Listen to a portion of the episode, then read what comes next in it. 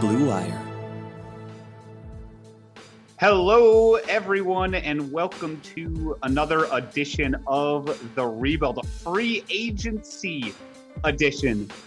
I'm Henry Ettinger here with Jordan Klimack once again to break down day one of free agency. It seemed like the Browns might not make any moves at first. Things were a little quiet, surprisingly so. But then, Jordan, all of a sudden, things started to trickle in, and the Browns made one pretty significant move today. Yeah, we were sitting around like, you know, AB Andrew Berry said he was going to be aggressive. We were waiting like last year. These, you know, the Conklin and the Hooper they happened like immediately. So Browns fans were sitting there like refreshing Twitter all day, and then it finally happened at like 4:15. And we got a good one, Henry. We got a good one, my man.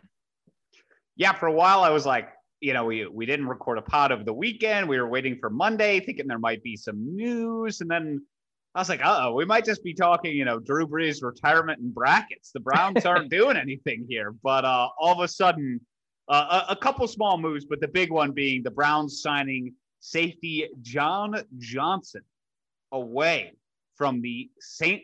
Well, I almost just called them the St. Louis Rams, from the Los Angeles Rams. Jordan, Damn, a little little flashback. what do you think of this move? Oh, I was I was excited, Henry. This wasn't even on my radar. Like I can't like sit here and be like one of those guys. It's like, well, see, I told you so. But because honestly, this, like I said, this wasn't on my radar at all. But Henry, we've done a handful of pods now, and one of the main themes that I've driven home in pretty much every single podcast we've done is bring some leadership to the defense. So I've talked about how on offense, it's Baker Mayfield. He's always going to be your leader. And then you look at Jarvis Landry, he's also that voice in the locker room. So who's the guy on defense? you know, we've seen, you know, if you watch building the Browns and all that, like you see Myles Garrett, he's he can be a leader. He can be vocal at times. Sheldon Richardson as well, but I don't think they had the true leader on defense. So you bring in a guy at the safety position who's also just 25 years old. Like that has to be said first. And what I thought was a pretty friendly deal. Apparently, he took less money to come here, and we'll get into that as well. But Henry, main thing we t- we got a captain. We took a captain away from from a top three defense in the NFL last year, and they were number one for a significant part of the year. You're able to take a captain away from that and bring it to this defense. Like that's the exact kind of leadership I've been talking about, and the kind of deep leadership that we need on this defense. So I was excited. Again, it wasn't on my radar at all, but when I saw it, I was like, "Yeah, my man Andrew Berry knows what he's doing. Let's go. I'm ready to go. Let's play some football right now. Come on." Well, that's that's an interesting point you bring up because that was not my first thought, but I think that's a good one. And I hadn't even really, I, I guess, processed that part of it. I'd seen some tweets about Johnson's leadership at being mentioned, but we discussed that in relation to some veterans, right? The JJ Watts, you know, the, some of the other big time free agents we discussed, like, hey, this defense needs a little bit more leadership on it, uh, just because there aren't that many foundational pieces, it feels like, that aren't young or unproven guys, right? It's kind of Garrett, who really is still pretty young, Denzel Ward, mm-hmm. who's really still pretty young. And, you know, that's asking a lot of those guys to be, you know, all the voices and on defense. Denzel is a quiet guy too. Like if you if you ever get to know him, you ever talk to him, he's not like a vocal guy. He's very much to himself kind of guy. So again, neither those are your two best players on defense. None of them are really real leaders. Myles more so than Denzel, but again, Denzel, he's he's not very vocal at all.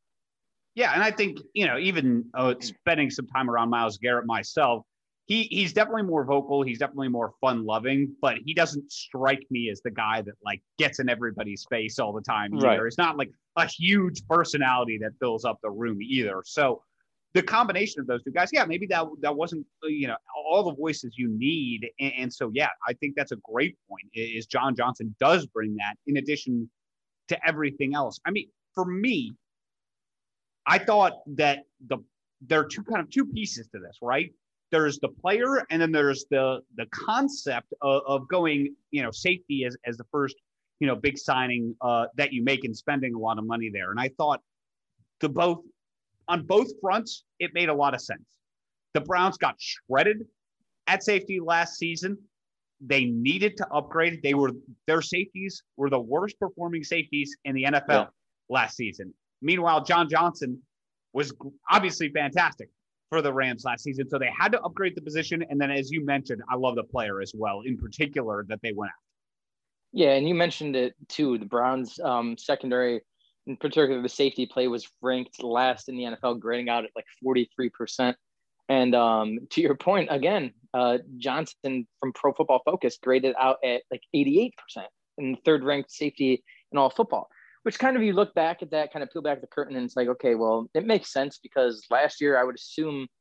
I, I don't have the stat off the top of my head, but the Browns' offensive lineman on, unit was probably the worst, if not, you know, one of the worst, if not the worst last year. And, and talking about grading out on the field. So they last season they go and immediately the first thing they do is sign right tackle Jack Conklin. And this year it's like, okay, the worst graded um, position group on your team was that safety group. Go out and immediately add John Johnson. So I think my man AB knows what he's doing, Henry. Yeah. So obviously they they they they didn't go cheap here, right? I mean, this is a you know a three year. It's, it's not a bad deal though. Yeah, and, and, so yeah, that's what I was going to get to. So, what are your kind of you know? Well, I, I do want to talk about John Johnson, the player, a little bit more in his fit, just philosophically speaking, because I think everybody was all—not everybody. I shouldn't say that. Jake Burns actually was on this podcast saying he wanted safety as the number one priority for the Browns, but I think a lot of the fan base has been focused on the edge and corner. So for safety to be the first signing, are, are you still feeling good uh, uh, about that decision? Obviously, it was an, an issue for the Browns, but they, they they spent a significant amount of money here with John Johnson. Yeah, so three years, thirty-three point seven five million, twenty-four million guaranteed. So here's the thing that got me right when I saw the thirty-three and the twenty-four. I was like, okay, that's kind of a big contract, but just three years. I think that we know what we're doing. This team, this this front office knows what they're doing with the, the three year deal because that's not going to tie them up completely in the future, right? Like we're talking about like when when it's, when it's time to cash out Baker, when it's time to you know have a decision on Denzel Ward, when it's time to have a decision on Nick Chubb. I don't think we're necessarily going to be having to worry about like, hey, we're paying John Johnson a lot because it's three years. I you know I doubt that he plays here more than those three years, but like I think it's perfect, the perfect deal for right now. It's the perfect kind of win now deal that I've been preaching for in the last couple pods, Henry. I agree. Look, he's 25. That runs through his age 28 season. That that's lines up perfectly, you would think, with the Browns timeline. And I'm something exactly. I like about this front office is they spend money schematically where they want to use the players a lot, right? Like it felt like Austin Hooper might have been a little bit of an overpay last year and maybe still is. But the Browns need good tight end play because Kevin Stefanski wants to use tight ends all the time. Well, on the defensive side of the football, Joe Woods has had the most success playing a four. Yeah, that's a great five. point. He, yeah. he wants to have five DBs on the field and, and really three safeties. And so you need safeties. They, we just talked about they had the worst performing safeties in the league. And if one guy goes down, you don't want to be relying on Sendejo again to be on the field. so instead, so instead they invest there and I, to me, this seems like a, an upside deal. And, and, you know, the downside, as long as John Johnson is healthy, seems pretty minimal to me as, as far as the contract structure goes. And a great point, Henry. There, we're talking about the schematics and where where we like to sign, you know, sign people where we use them a lot. And and just looking at this, I was kind of salivating at the mouth thinking about this earlier, Henry. The three safety, you know, set that the Browns would play in and this year it was Karl Joseph, Sendejo, and Redwine. Now next year you're going to be looking at Ronnie Harrison, John Johnson, and then Grant Delpit in that hybrid role. Like you're going to be able to play him all over the field. You know, put him. He's going to be able to cover slot. He's going to be able to cover the tight end. Like I think, like we talked about when Delpit was a rookie and how they wanted to use him, and kind of how that's exactly how Joe Woods you know, the exact player that he likes to build the back end of his defense around. Well, now Delpit can be that guy 100%. And you put two strong safeties behind him. Like Henry, this is just set up for, yeah, I, I wish I'm kind of angry that I didn't see this coming in a sense because, like, it all, to your point, like, it makes so much sense now. Like, the way they spent money last offseason, the way that it looks like they're going to spend money this offseason, to your point, the three safety system. That's exactly what it is. That's the highlight of Joe Woods' defense, the four five two. So this is absolutely perfect for that schematically. And I love to see. We just got to pray that the guy, these guys stay healthy, right? Because Harrison has shown he can be banged up a little bit. He was banged up last year. Delpit obviously coming off the Achilles. If those three safeties can stay healthy and we can use Delpit in that hybrid role that I think he'll excel at, I mean, Super Bowl, hello, you know, I mean, let's go. yeah, and and I I was slightly surprised too, no doubt. Uh, and as I said, that you know, in some, you know, we talked so much about free agency. It feels like every single name was mentioned at some point or another. So John Johnson's name was brought up once, as I, as I said by Jake, but he, you know, he was more focused on Marcus Williams or Marcus Maye potentially as more of a bargain guy. Yeah, John Johnson wasn't a player that that I necessarily was zeroed in either. And as you said, I'm almost kicking myself because now, as you look at the Browns' needs and, and you also look at the front office, right, like who that it would make sense for this front office to go after if they're going to go after a free agent somebody that's going to address the needs slightly towards the top of the market but also young enough that they can be part of this core. It makes so much sense. And and, and jordan to that point I let yeah let's talk about john johnson the player a little bit more yeah. in, in his fit because look if you you mentioned it off the top he graded very very highly among the Pro Football Focus guys, among several different analytics websites, basically top five in all of them this last season for the Rams. They were the number one defense according to Pro Football Focus, and he was a big part of it. He he graded out, I think his total grade was 85.3, which was third among safeties that that played enough games and snaps really to qualify. He played every single snap for the yeah, Rams this season. I think I said did I say 88 earlier? I'm glad you I'm see that's that's why we get along, Henry. You're, you're here to check me. You're like, nah, it's, it was 85%. I thought it was 88. It's you're absolutely right, 85%, but nonetheless, still the third ranked, third graded safety uh by Pro Football Focus last year. Yeah, and I and I I didn't even realize uh, that you said something different. But so when you said but, that, I was like, God damn it. and and basically, if you look at the market for everybody out there, you know, if you go just through like Pro Football Focus's free agent rankings, some other free agent rankings, basically it was him and Anthony Harris at the top of the class. Anthony Harris is kind of the inverse of John Johnson. John Johnson had been banged up a couple of years uh, previous, two years ago in particular, and then had a great year this year. Anthony Harris had an awful year this year, but had previously been at an all pro level. And then all the other guys had been tagged already, right? And I think that's part of the reason this got a little surprising. Marcus Williams was tagged, Justin Simmons, I think, was tagged, Marcus Maye was tagged. So yeah, he really was pretty much the the most aggressive they could get at the position. Jordan, what have you seen and what are your thoughts on, on John Johnson, the player? Yeah, so him as the player, I like like I said, to me it comes down to like uh, this is a guy that's trusted, right? Like you can put him on the field and trust that he's going to get the job done and do things correctly. And I say that because again, it's the leadership, it's the it's teammates trusting him in the captain role. It's everything along that, Henry. Like, and and if you remember correctly too, because I was at this game, so I remember it very well. And this this play actually happened right right in front of me.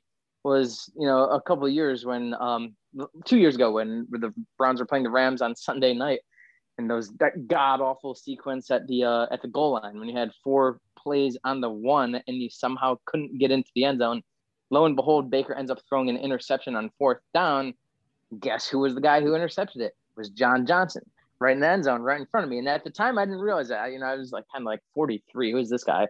But then, you know, you start to hear about him. And the other thing I wanted to mention, Henry, and kind of get your opinion on this real quick, not to not to you know pivot too hard here, but like the reason like you you hit on this earlier that like you know it was Marcus Williams, it was Marcus Maye those were and like Simmons maybe were like the three guys that were kind of mentioned. Didn't hear John Johnson a lot. Now I'm wondering if you think that that's more because nobody saw the Rams parting ways with him. Everyone thought like, oh, this guy's valuable. He's a captain on that defense. Like, course he's going to be back with that defense. Also, I have to mention that he was the signal caller on that defense. A lot of times he turned to a linebacker for that uh, he was the signal caller on that defense for the Rams. So like again, like I don't know if you attribute that to the franchise tags for the other safeties, or if you look at that more of like nobody really saw the Rams. Nobody saw it being logical for the Rams to let him walk. I, I, I wondered. I wanted to get your thoughts on that. I think that's definitely part of the conversation, right? Is and, and, I think that's why so many Browns fans were circled in on Marcus Williams, is everybody was saying, well, no. the Saints can't keep him, right? The Saints can't keep him. They don't have the cap space. But then they did. And this is the, the reverse situation where it, it seems like there there was some thought that John Johnson might be back with the Rams, but it but it turns out that he had plenty of, of options. The Browns, and as you said, it sounds like some other suitors that he also turned down. And not to mention, hold on, I got we. This is unfortunate because there's I got we got to break some news on this podcast right now. And the only reason we have to is because it is a guy that we have talked about and linked to the Browns many a times on many of these podcasts, Henry. One Carl Lawson agreeing the terms with the Jets. So mm. I'm not I'm not surprised there. Guessing yeah. guessing the money there is going to be pretty pretty significant. Yeah, I haven't seen the dollar figures yet. I just saw that from Ian Rapoport um, a couple minutes ago. But uh, yeah, that's disappointing because I was, you know, I was talking to someone earlier and I thought, okay, well, what's the next move for the Browns? I was thinking, well, maybe it's Carl Lawson because you know everything I was seeing earlier was you know the Bengals all of a sudden are targeting Trey Hendrickson and all of a sudden like right when I saw that I was like, okay, well, what does that mean for Carl Lawson? Does that mean that they aren't going to be bringing him back? And lo and behold, it did mean that. But unfortunately, he's going to the Jets. I will try and find a dollar figure for you here. Oh, oh here we go. So three years, 45 million for Carl Lawson. Wow, interesting. Only three years, 45 million yeah. too. That is not that is surprising on no. many fronts. So that yeah. uh that that signals to me uh, at least that the the Brown not only the Browns that some other teams weren't as interested as I would have thought because the first thing when I hear Jets they have a lot of cap space I'm exactly. thinking big money there but uh, it doesn't sound I mean three years 45 million is a lot for for Lawson but I would have guessed he would have gotten a four or five year deal uh, out of whatever team signed him in free agency so that's interesting but Jordan I do want to pivot back we'll pivot back to John Johnson for now we certainly yeah. will talk about other Browns moves too don't worry but John Johnson, as far as a player, you mentioned reliability. And I think that's the biggest thing to take away from John Johnson is he's been consistent in his career as long as he's been on the field. I mentioned 2 years ago he was pretty banged up from injuries and so that part was certainly a, a concern but every time he's been on the field he's been consistent and not only that you first of all I would say you know, I I trust myself in a sense that I've watched a lot of the Rams. I made a lot of money betting on the Rams because of their defense this year. I thought people were late to the game on realizing just how good that defense was. But not only in my evaluation, it feels like every smart football person that I trust also loves this signing for the Browns, and that makes me right. feel pretty confident. Yes, it is such a good point, Henry. Like I had, it's funny. We had this you know, um, obviously for those that don't know, I'm, you know, work for ESPN Cleveland, do a, a daily radio show there. And, you know, we had um, Jake Trotter on and we had Tony Grossi on and both these guys made the same point that like, have you seen one person that you trust or follow on Twitter or follow their NFL knowledge or anything along those lines been like, yeah, I don't like the signing. For, like every single person I saw it was like, Browns got a guy in the locker room. Browns got, you know, keep building their culture. The Browns got the best safety on the market. Like every single thing that I've seen has been positive. And I just want to go back to the point too, like you mentioned this a little bit earlier, Henry. He took significant, like it wasn't just from what I read, it wasn't just less money, but it was significantly less money to come to the Browns. Hold on, I'm just going to say that again. He took significantly less money to come play for the Cleveland Browns. Now that's something that you and I haven't been able to say in our lifetime. So it's it's, it's one of those things that what a time to be alive that the Browns are getting free agents, but not only free agents, but coveted free agents that are taking less money to be here and be part of something special. I just don't think enough can be said about that. Yeah, it, it does. Look, of course, you know, we're trying, you know, we're, we're obviously fans of the team but you know we're trying to give an honest realistic you know kind of assessment of all of these moves right? Like we're not just going to come on and say you know be super positive just cuz but it's hard not to be super super positive in this case right? Yeah. because like we're so used to having to overpay free agents. Doesn't feel like we did that in this case. It feels like the browns are used to signing guys that people have kind of soured on total opposite in this case and it, it feels like the, Browns didn't miss here in in that this guy also wanted to come play for them. As you said, he said he took significantly less money. There was a quote from his agent saying he really wanted to play for the Browns. He loves the team. He loved that that Andrew Berry has assembled. He thought it was a perfect fit. And then, as I said, not not only so the player wants to come. It doesn't seem like it's about the money. It seems like he's believing in the culture that the Browns build when can we ever Which say that?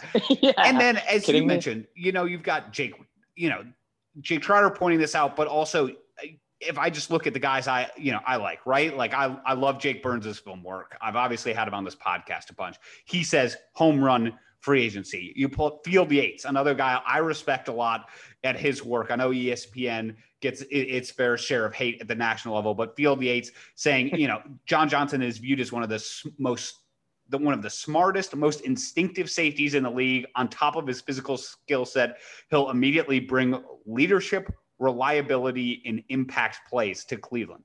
Amazing. You look at the analytics guys, the pro football focus guys. What do they say? Reliable in pass coverage. He is a pass coverage specialist. Three out of his four years, he's been a top five safety in pass coverage. It feels just like check, check, check, check, check across the board. Yeah.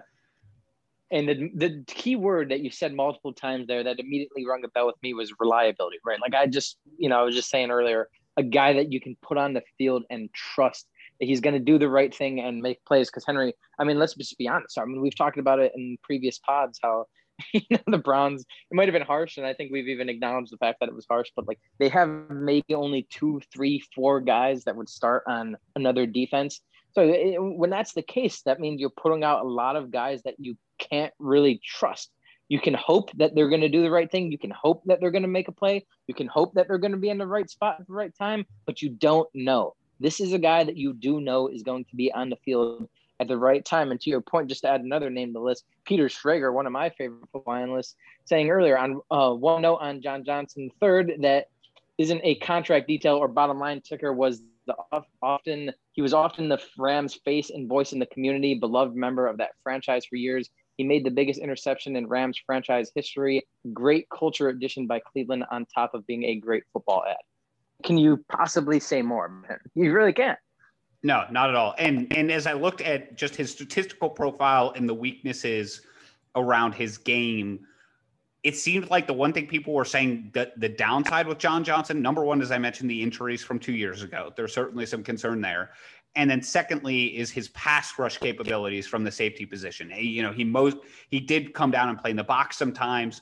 He was great against the run. He was a top five safety, I think, against the run as well this past year. And as I said, he's been, basically been an elite safety in coverage the whole time. And you know what the Browns don't really need from the safety position right now is a run stopper right? They they're gonna yeah, they, they have got other guys. You know, Ronnie Harrison's their big heavy hitter. I would say in, in the run game. They're but they're gonna roll. Or I I misspoke there. Anyway, the Browns could use some help in the run game from the safety position a little bit. You know what they don't need from their safety is a pass rusher from the safety position because they're going to rush with four guys a lot of the time. They trust that yeah. D line to win, and and they don't need him to rush the quarterback anyway. So it seems like the players not only a good player but a good fit for what the Browns need out of that position because they just desperately, desperately, desperately need pass rush or pass coverage help. Yeah, and exactly. And I mean, that's been the key thing with multiple. Like, can you name, has there been one? I can't, I mean, I can't think of one off the top of my head that right now I can sit here and, you know, the year and like three days that we have to uh, go off of with, you know, Andrew Berry in the front office is like, have they missed on a free agent yet? Has there been one that we can look at? And I mean, I guess you could say like Sendejo, but I'm not really counting any of these one year guys. I, I think those were just plug and play guys for the most part. I'm talking about the big dollar figure contracts. Case Keenum, I guess you can make an argument, but I think that his value comes from off the field and what he can do in the quarterback room and kind of just being a mentor and being someone that's been in Stefanski's offense, someone that can show Baker the way. So I, I I'm not, I don't really, I, I can't really listen to that. He's making a lot of money and we'll see what they do with him. I, am not 100% convinced he will be back, and not that that, that is a inside note or anything. I'm just I just don't necessarily know if he'll be back. But so then you look at Conklin, who they paid. You look at Hooper, who they paid. I guess Hooper again, you can make. I think he only had like 400 and some yards last year and like a handful of touchdowns. But again, I think his impact is more just kind of behind the scenes doing the dirty work blocking as well. And then to your point of like having a guy you can trust there at the tight end position because Kevin Stefanski is a guy who values the tight end. And so if you have a guy that you can trust and you're able to put out there and do the right thing, I don't think you can put a value on that. And then you look at Johnson today, it's like, am I missing something, Henry? Or, or, or, or is Berry like batting a thousand right now with like a couple home runs and, and a handful of RBIs as well? Throw five steals in there. Look, it certainly seems like a lot of the the free agency additions he he made last year worked out really well. I think some people would say Austin Hooper was a slight overpay but here's the I, thing on that. Here, here's the thing on that. Produced. I, Yeah, and, and not only that, you look at that, Henry. Name me, name me another tight end that had an incredible year outside of Travis Kelce. Uh, Kittle was hurt. I mean, exactly. Gronk not at all until the Super Bowl. You know, there not many. Darren Waller, I would throw out there, but other than that, I mean, it's yeah. not. It, the list is not it, long. We'll the, put it that way. The point, yeah, the point being is that it's it's rare. I mean, you know this. You play fantasy football. It's it's rare that you get like production, like crazy statistical production, like you get from Travis Kelce from a tight end. Like you can't I feel like our, the expectations were a little high. I know that Hooper was coming into last year. I think he coming off of like an 800 um, double digit touchdown season. And I, I get that, but like you have to be realistic coming into an offense with kind of the weapons that the Browns have and how we're going to be want to be a run first team. Obviously, the Falcons are a pass first team. So you just got to be realistic. Like, I didn't think that he was going to come here and put up crazy numbers. I thought it was going to be more of how he fit into this roster and it's been a perfect fit in my opinion. And I think it's only going to get better from here on out, building chemistry with number six. Yeah, I I agree. I'm, I'm, I'm not I'm not down on the Hooper signing. I'm not down on the Case Keenum signing either because I feel like your quarter your your backup quarterback is worth nothing until your starting quarterback gets hurt for a game and you have to judge how much faith you have in that quarterback. And right. I have a lot more faith in Case Keenum than I do a lot of the other backup quarterbacks in the league. So I actually don't think that's an overpay at all. I am I am in the camp of you spend money on your backup quarterback. Right. Uh, and so I know I, a lot of people aren't. So you know. Yeah, and, and I and I, I strongly disagree, and I think the Eagles with Nick okay. Foles as their backup quarterback would also uh, like a word with those people who uh, who disagree with me. But I that is too far uh, off the, the, topic. Yeah, Going off the rails. I really, yeah. My my only thing that I, the last point I had on John Johnson really here, as I look at my notes, is that Pro Football Focus projected him to get four years and thirteen point seven five million a year. So the guaranteed money, right about the same as the Browns gave him. But you can obviously see it doesn't yeah. seem like the Browns overpaid for him at all. Jordan, there were some other minor moves today. Uh, the Browns did essentially re- yeah. retain KhaDarel Hodge. Uh, they they they tendered him for two point three million dollars. Basically, if any team was going to offer him a contract, the Browns have the right of refusal. And then if they did sign him, they'd have to send back a draft pick to the Browns. Basically, long story short. Be very surprising that if KhaDarel Hodge ended up not on the Browns next season yeah. for two point three million dollars. And I think so that so given that that it's likely, I'd say pretty close to 100% likely that he will be back. I think that means two things. And damn it, I don't have a beer around here. You know, I had a Sprite, but I'm not going to pour that out. I was going to say it's time we might have to pour one out for our man Hollywood Higgins, who it looks like I think that this deal probably it's whispering the end of Hollywood Higgins here. Um, you know, if he, if he's gonna if KhaDarel Hodge is gonna come back at two million, not sure that the Browns are going to be, you know, willing to give out two million to KhaDarel and then another couple million to Hollywood. I just don't see that happening. Now, the other thing that that means is I think that the Browns, this sings that, you know, it whispered that Hollywood was going to be gone, but I think that this sings that Odell is going to be here and on this roster next year. I say that for the reason that with this signing, again, Hollywood likely gone. That's another receiving target. I think the Browns are looking at well, your receivers are going to be Jarvis and Odell. Why are we going to bring back KhaDarel Hodge? Because KhaDarel Hodge is the guy that you can put in the slot. He's a guy that he does the dirty work in the slot. And you know how many times Henry they the, I, I don't have obviously I don't have these numbers in front of me, but there were a lot of one receiver sets that the Browns ran last year when they were running the ball that KhaDarel Hodge was the lone receiver on the field for those possessions. And that being the reason that he's a very, very, very good blocking wide receiver. So I think that that is the value in KhaDarel Hodge. I think that's why the Browns are going to bring him back. I think bringing back a run blocking wide receiver rather than a kind of possession wide receiver in Hollywood Higgins screams that the Browns think Odell is part of their plans next year. So get a guy, Odell, obviously we know not the best blocking wide receiver. So get a guy, bring back a guy that can be that blocking wide receiver because of course we know the run game is very potent and important to the Browns' success on offense. Well, you stole my point there as far as KhaDarel Hodge and the blocking. I'm not going to lie to you. Sorry. Yeah, he's a fantastic blocking receiver. That's why it, he fits very well in the scheme as kind of a lower end receiver on this team. And yeah, I think a, a, lot of people came to the same conclusion that you did, Jordan, seeing this signing is that it might indicate Rashard Higgins could be gone. Now, they're, of course, if you do the math, they had Rashard Higgins on this team last year with KhaDarel Hodge, so it's possible uh, to to bring them Right, back. But, but- given the number, you would think Right. that it's probably a no. And on top of that, you would think there, there's a very good chance they add a young guy to this room, whether it's uh, you know a bargain bin kind of free agent guy with some speed or in the draft. So basically, this means there's one spot left unless they were to move on from OBJ. And, most people, I think, are assuming that spot is not going to go to Higgins if the Browns are looking to get a little bit more speed or versatility in the group. Yeah, absolutely. And I know I can tell you firsthand that this front office, this coaching staff, this organization is very, very high on Donovan Peoples Jones. So I think that he fits in that receiving room as well. I like your point, and I do very much think think that this will be the case that the Browns will draft a wide receiver at some point in the draft. And to your point again, you know, I stole your point, so you got you know you come back and steal my point of the needing a speed wide receiver of top priority because really when Odell went out last year, you had no one that could take the top off of the defense. You just didn't. We saw it a couple times with DPJ, but he, you couldn't rely on a rookie to be able to one to be the one to consistently take the top off of the defense. Now bringing Odell back into the fold, I like that. But we all know he's prone to injury. I think the Browns value speed on offense and defense, and I think that's the route they're going to go to fill that empty wide receiver position via the draft. Yeah, uh, and uh, I am also high on Donovan Peoples Jones. So if it does end up being, you know, no Higgins and Hodge, I, I thought, as you said, Hodge does the dirty work, kind of fits in. I think Donovan Peoples Jones was very, very impressive. I did not think he was going to be as impactful as he was for the Browns and, and has a lot of room to grow.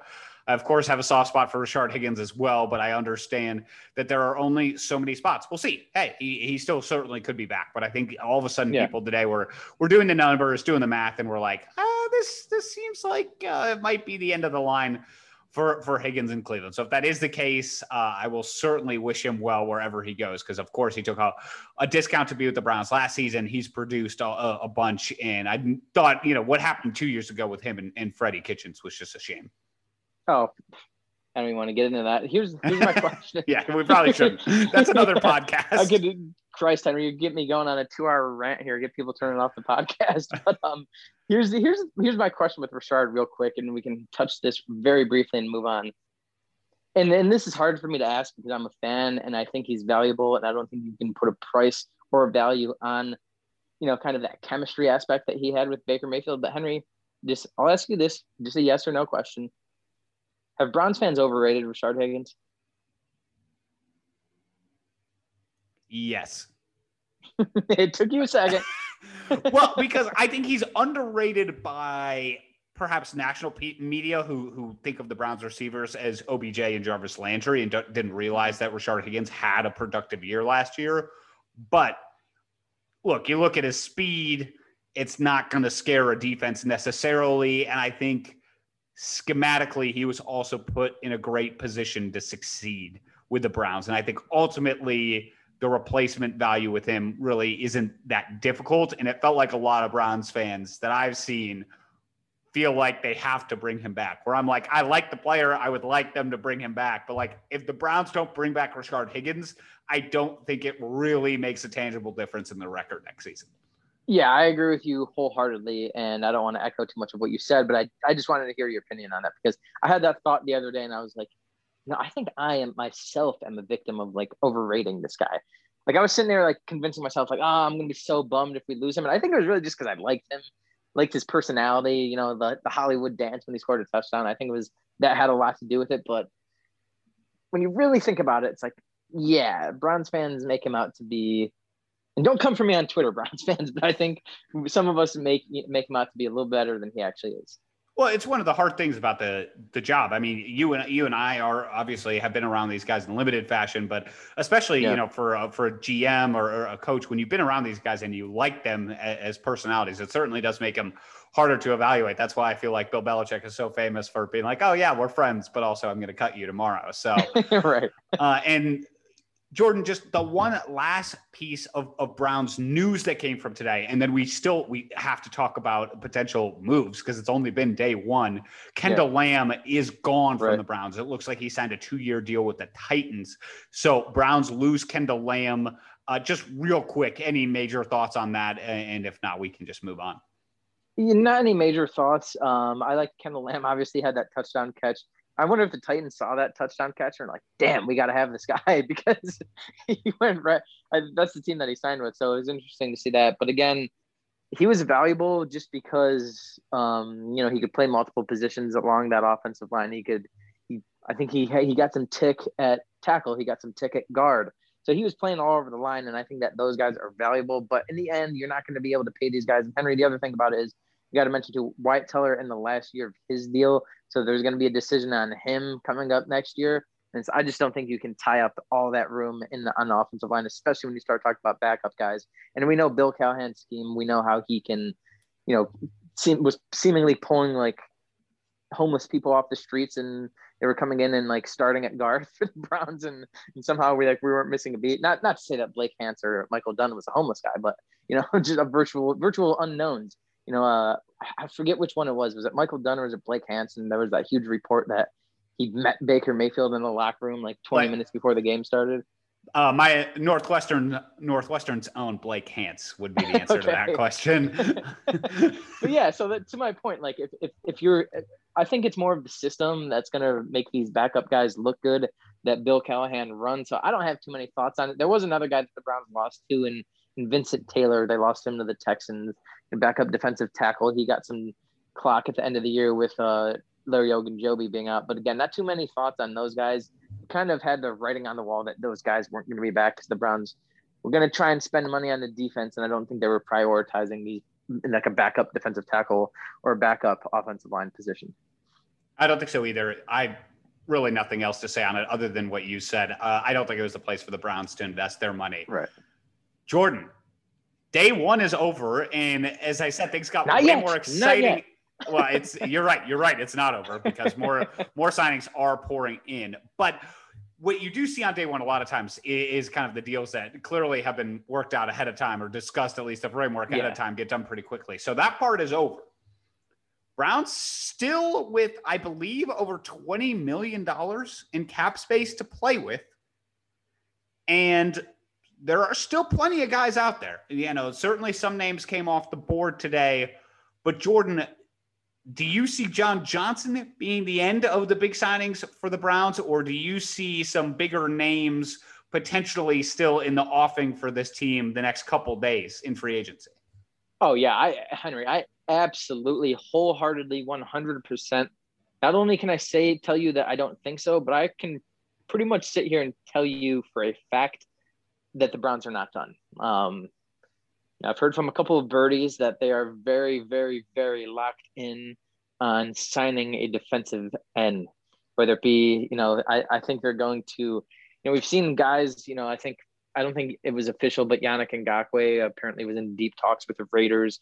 Obviously, we mentioned earlier in the podcast that Carl Lawson just agreed to a deal with the Jets. So I think that, um, you know, there's still some good names out there.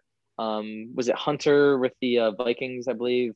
is still out there. There are a lot of guys, but I just wanted to highlight this tweet from Aditi Kinkhabwala earlier, who said uh, it was a fourfold tweet. She said, one, the Browns need a top flight pass rusher to pair with Myles Garrett. Yes, we've talked about that handful of times on this podcast. Andrew Berry, very smart man. Yes, we know that.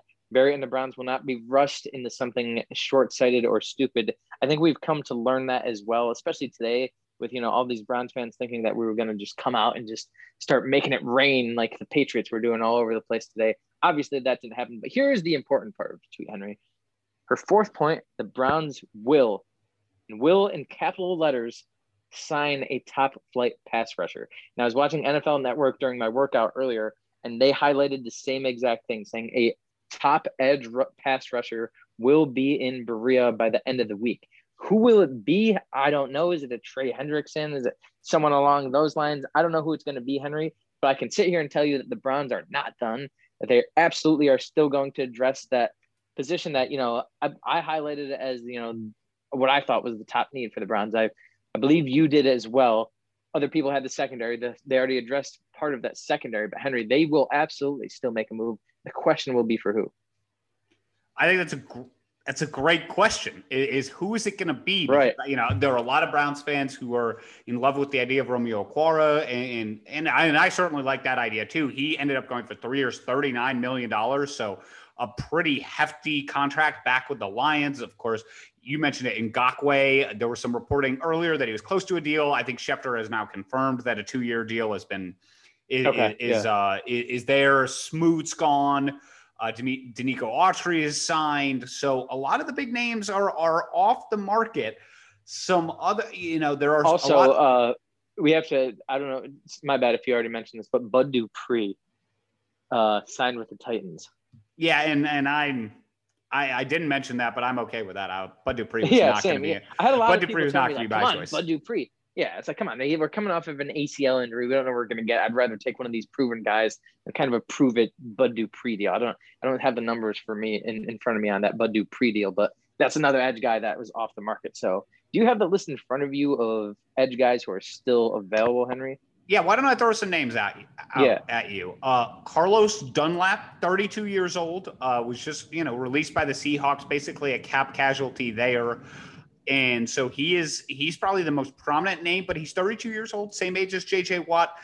Uh, obviously, they went younger with John Johnson. I think you know Dunlap would be a little bit more of the older yeah, uh, variety. Yeah. I don't see. I don't think. I don't think that there would be too much interest in Dunlap. I think if if there was, it would be in like the one year, an option for the second type or like a voidable second year. But here's the thing, and um, yeah, I can. Um, I can say that he said this. is my this is my guy. If you if you have any problems, you can address me, Jake, with me saying this. But uh, Jake Trotter did tell me earlier today and tell us on our, our radio show here in Cleveland that the Browns, as high as they were on J.J. Watt, and he doesn't believe that they were as high as people thought them to be. They were equally as high, if not higher, on one or two other edge rush guys. He didn't give me the names, but that just kind of sets like if, if you're looking at Carlos Dunlap, who's was up there with the same kind of age that JJ Watt was, and you're talking about the interest might have not been as heavy as people thought in JJ Watt, then I can't really sit here and say that they would have high interest in Carlos Dunlap. You know what I mean? Yeah, it, I would be surprised, but hey, another guy along those lines too, Melvin Ingram, a little bit. Yeah, you know, could be a big name. Trey Hendrickson, you mentioned. I think Leonard Floyd is still out there uh, last I checked as well. Um, so some of the uh, is Danielle Hunter. What what happened to Danielle Hunter today? Uh, let me check on that real quick. Um, McKinley, the uh, the Falcons guy, uh, I, is still out there as well. So there's uh, there's plenty of names. Maybe not quite the biggest names, but I do feel like this team is going I always felt like it was going to be multiple guys a little bit more in the mid tier range, not quite at the JJ Watt price level, but I think they're going to get an established pass rusher and then maybe a slot corner as well would be my other thought of something they might yeah. add in free agency is is that is a, a D end that is a proven pass rusher and then a slot corner. I think those are the two places yeah. the Browns could still address took the words right, right out of my mouth. Particularly, um, I mean, and this fits right in the slot corner role, but uh, someone that can play nickel. We need someone to someone that can slide in and, and you know be able to play that nickel um, corner. And you know, uh, the Browns hoped last year that would be Kevin Johnson. Um, you and I were not very high on him whatsoever. He's not going to be back. So who's going to be that other guy? I think you you said it perfectly, Henry. It's it's edge rush. I think is the next priority, and then I think from there they look at that nickel slot corner guy. Who are these guys are going to be? I don't know, but I can tell you that the Browns are absolutely thinking about those two. Yeah, there there are a bunch of slot corners that I I, I think are still on the market as well. Uh, so that'll be a, an interesting position to watch. I think edge though. Browns fans all have their eye focused on, on who they're going to put on the edge opposite yeah. Myles Garrett, right? Because I mean, they're like there's no option on the roster right now, right? Clayborn's gone, Vernon's right. torn Achilles, so they almost assuredly, unless they are sure that they're going to get somebody at 26 or they like a couple guys at 26 where they're they're like hey that's the home run for us. We're going to you know kind of spread this around with some other mid-tier guys maybe a mid-tier linebacker or something like that. They could do that but i my guess is they'll bring in somebody at the edge. Yeah and my thing with the edge rush on um like if you're going to draft one like how often do we see an edge rush come as late as the 26th pick that like So at that point, you're basically talking about a second round pick, right, Henry? And and, and how often do we see you know second, third, fourth, fifth, sixth round edge rush guys come in and have an immediate impact? And I, I just don't think. I mean, I'm sure you know you can point to a couple instances, but I don't think it happens often because right now the Browns are in a position where it's you need a guy that can come in and make an impact right away. I don't know if we're in the you know I'm fine with drafting one Henry, but I would still think if you're going to do that, still need to sign a veteran. Maybe that's when someone like Carlos Dunlap becomes becomes an option. But I don't like the idea of going to the draft for edge for that exact reason. I don't think you know windows are small in the NFL. Windows are small in any sports. So it's like if you have that window, get someone that can make an impact right away rather than someone you have to say, yeah, we think this guy will be good down the line because by the time he gets good down the line, your window might already be closed. Yeah, I, I, I, yeah, and that's where I see the veteran D DN could work. Is you get some guy in right. here for just a couple years as a stopgap, and then maybe you do draft somebody in the draft that you like and mix them into the rotation, as far as somebody that gets reps and then ultimately become hopefully you know takes over that starting position one day. I think there are plenty of those type of guys on the market as well. But as you said, I think the exciting part here is plenty, plenty of money still for the Browns to go around. It's just a question of who it's going to be. I throw out a bunch of names. I feel like on the defensive side of the football, there are a bunch more. I mean, it, it, maybe, you know, look, it could be a D tackle if they're replacing Ogunjobi. I wouldn't think so. Uh, gosh, it just feels like the possibilities are endless on the defensive side of the football as long as it's a defensive player, right? Basically, every position right. but safety, it feels like they could still go with here. Uh, but my prediction, as I said, will be an end in a slot corner for kind of mid level prices. Yeah, and it definitely won't be a D tackle. Like I said, I think I've hit this point on a previous podcast, but Jordan Elliott and Andrew Billings are those two guys that they're going to look to for that D tackle alongside uh, Sheldon Richardson next year. So I don't maybe they draft someone late, but I think those are the two guys that they have kind of penciled in right now that would take over for Ogunjobi. Yeah, I, and I like Andrew Billings as well as a player. Yeah. So I, I'm I am a okay with that. Jordan, before we go, because we didn't touch on it at the top of the show, well, two things. First of all, I got to just take a victory lap about Drew Brees retiring. Uh, just... yeah, it finally it finally happened. Thank you. I was right about that. I was right about that. It's funny. But... right when I saw that tweet, that was like legit the first thing I thought of. I was like, God damn it, Henry. I did have that one. Taysom Hill then signed maybe the most of course. The, like, the last pod we did, I mentioned that. I was like, hey, he hasn't retired yet, man. But, but I guess he was waiting until like. Did you see that he retired on like was like 15 years to the day that he signed his contract with the Saints. So I guess he was just waiting for that. Yeah, I think so. I think uh, that that's must have been it. But yeah, I uh, I was super pretty good about that. Lap. And and though the other news, of course, non-football related, the NCAA tournament bracket is out. Your Ohio yeah. Bobcats are dancing. Yes. Cleveland State yes. is dancing. Jordan, give the listeners one upset before we go on this podcast. So it's funny, Henry, because there's two things. Like you know, I was talking about this earlier, and um, I actually had the pleasure of calling um, the game for a you know to- totally unbiased, totally unbiased color analysis of me during the MAC championship game. But I, I, had the pleasure of calling that and getting to see. Uh, I hadn't really seen Ohio play in person yet this year, so I got got the pleasure of seeing that. But Henry, the thing is, so Cleveland State, I believe they've been in the the last three times that they've been in the NCAA tournament, and they're always a low seed when they get in. Obviously, they're coming out of the Horizon League. You know, it's not, not like they're blue bloods coming out of the Horizon League, but they've won the first round game the last three times they've been in the tournament. One of those times, I think it was in 84, 85, 86, somewhere around there. They actually went to the Sweet 16. And then the same thing with OU. The OU, the, my Ohio Bobcats, the last time they were in the tournament, 2012 won their first round game. So it's like I don't know, like either of those teams. Uh, for to me, Cleveland State has the tougher matchup, obviously playing Houston. But I do like. I've had a lot of people like, "Oh, OU draws Virginia." I don't know about that. It's like, okay, Virginia got it done the one year. I, I forget that was a couple years ago. Other than that, they've been notorious choke artists. And and then you look at OU when they get in the tournament, they somehow make things happen. Like that's a really close knit group, Henry, the Ohio, Ohio Bobcats. They've had two COVID scares this year, multiple stretches I think it was one stretch of 12 not playing a game for 12 days, another stretch of not playing a game for nine days. They've only played about 25 games on the year, but this is a super close group led by Jeff Boals, who actually played in for OU back in the day. I just I think that I wouldn't be surprised if one of those two schools gets the upset in round one. And you know what? I'm just gonna go ahead and say it. Bobcats, they're gonna get the job done. Virginia's going down. Sorry, Tony Bennett.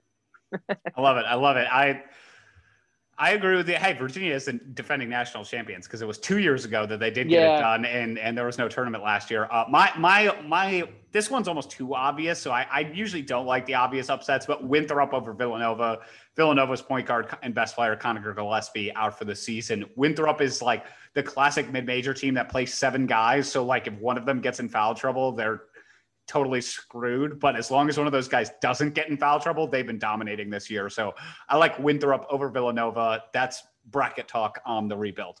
a little, little, bracketology here on the rebuild. all right, all right. It is uh, probably time to wrap up here. Uh, day one of free agency in the books. Jordan, thanks so much for coming on. We'll have to hop back on later this week if a big signing does occur. Whoa, whoa, Otherwise, not we'll, if. When? When the big signing occurs, my friend. All right. And I'll when, be happy to hop back on with you. when the big signing occurs, we'll have coverage of all of that here on the rebuild. And we'll be wrapping up free agency, of course, over the next week or so as the major deals kind of trickle in. And then our attention will turn to the draft. So, all that and more on this feed. But until next time, Browns fans, get hyped about John Johnson. And just two words for you go Browns.